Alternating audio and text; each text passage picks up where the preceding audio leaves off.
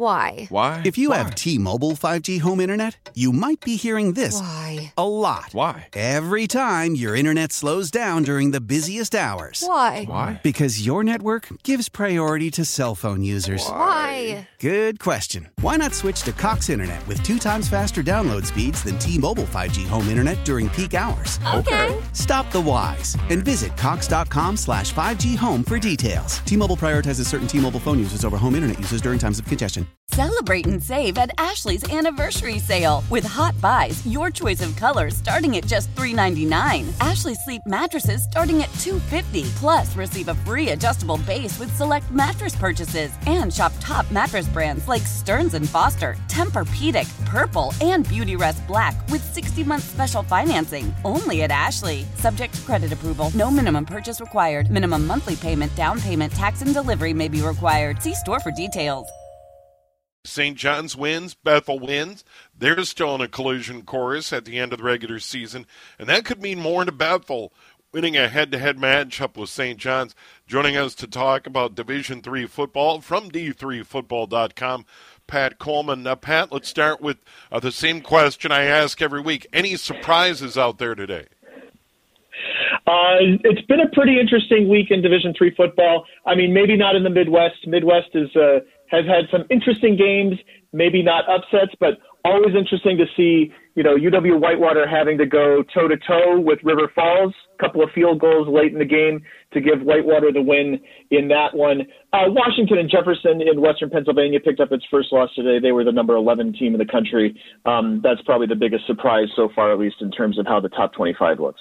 But it, it stands out, and I brought it up earlier in the program about how well River Falls has been playing, and they gave Whitewater all they wanted. I mean, that that's a huge positive because really in the WIAC, it's been about Whitewater and Oshkosh and Platteville, but we've seen La Crosse bounce back, and River Falls is having a fine season. Yeah, they really are. So they're five and two, and they won three non-conference games against D three schools also. So two and two in the league. And you know, I mean, Whitewater has beaten them 19 times in a row, but it hasn't been without drama. Uh, drama today. You know, there was a pretty cold and frozen Week 11 game a couple years ago uh, at River Falls that Whitewater had to rally and win that game. Whitewater had to rally and win uh, against River Falls at home a few years ago. So, you know, River Falls, I mean, Matt Walker's been there 11 years as the head coach. Uh, you know, that's a place where you get a lot of Twin Cities kids, right? And a lot of Minnesota kids going out to River Falls. So, you know, they're doing, they're doing all right. Um, one of these days they're going to push through and beat Whiter, Whitewater, and then they finish with Platteville, Stout, and Oshkosh. So, you know, they just need to win one of those games. They would finish with a winning record for the first time since 2000. Yeah, so a good story there. Uh, about La Crosse, they get the victory today. Playoff hope still alive. Absolutely, yeah, and um, you know the score is closer than the than the uh, or the result is closer than the score would indicate, or it's the other way around. So uh, Stout scored late to make it a one-score game. Uh, you know, La Crosse wins that game 44 to 38. Uh, they host Stevens. They go to Stevens Point. They go to Whitewater. Obviously, Whitewater's the big game. You know, coming up in a couple of weeks. But I still think that La Crosse has a decent shot at getting in at an at-large if they're not able to win that game. La Crosse has a loss on the season, but to it's a, it's to a top ten team in NCAA Division two. So if you've got D2 fans out there who remember a school called Grand Valley State, they've been pretty good over the years. Uh, that's the only team that La Crosse has lost to. And as we mentioned in the MIAC, things uh, pretty clear at this point uh, with St. John's in one division, Bethel in the other, and they're going to meet again the way it looks. Well, it sure looks like it, right? I mean, obviously, uh, Bethel rolling big today against Macalester, fifty-one to seven.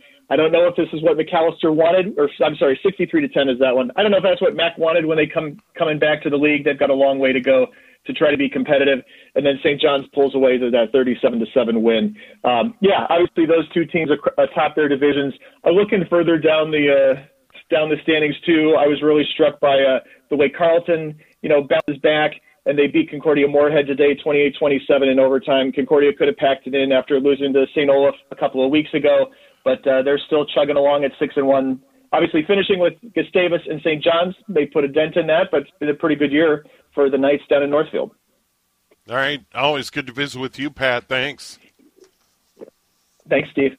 All right, there he is, Pat Coleman, D3Football.com. So Uh, no surprises of note in the upper Midwest.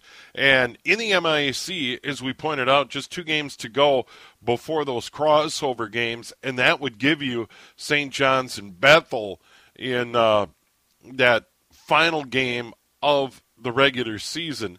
And that, that would be those uh, championship week games. And, and that would be very interesting uh, indeed. Uh, th- those crossover games as well, and that, that would set the stage for St. John's and Bethel. And because St. John's won the first meeting in the regular season, they, they go at it again at the end of the regular season, and that uh, that that could be a big deal for the Royals. How powerful is Cox Internet?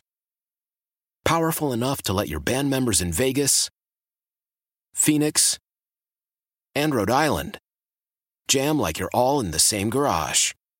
Get Cox Internet powered by fiber with America's fastest download speeds. It's internet built for tomorrow, today. Cox, always building better. Cox Internet is connected to the premises via coaxial connection. Speeds vary and are not guaranteed. Cox terms and other restrictions may apply. Analysis by Ookla Speed Test Intelligence Data. Fixed median download speeds. USQ3 2023.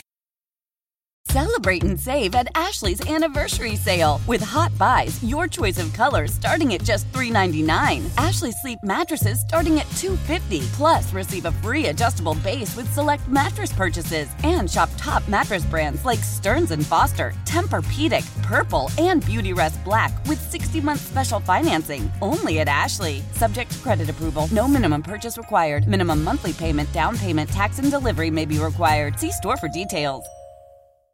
We all agree that reducing carbon emissions is a good thing. And once again, Toyota is leading the way. We hear a lot about fully electric vehicles, and Toyota has them, with more coming in. But we also know a BEV is not for everyone, whether it's because of cost, range, or concern about finding a charging station when you need it. Plus, the raw materials used to manufacture batteries are limited. Enter Beyond Zero, Toyota's vision for a carbon neutral future in vehicles and in manufacturing plants too in the years ahead. The materials used to make just one long range battery for an EV could be used to make batteries for six plug in hybrids or 90 gas electric hybrids. That's why Toyota's position today is electrified, diversified, empowering you to choose how to reduce your own carbon footprint with the vehicle that's right for you a hybrid, plug in hybrid, or battery EV. So shop, learn more, and get details at toyota.com slash beyond zero. Toyota, let's go places.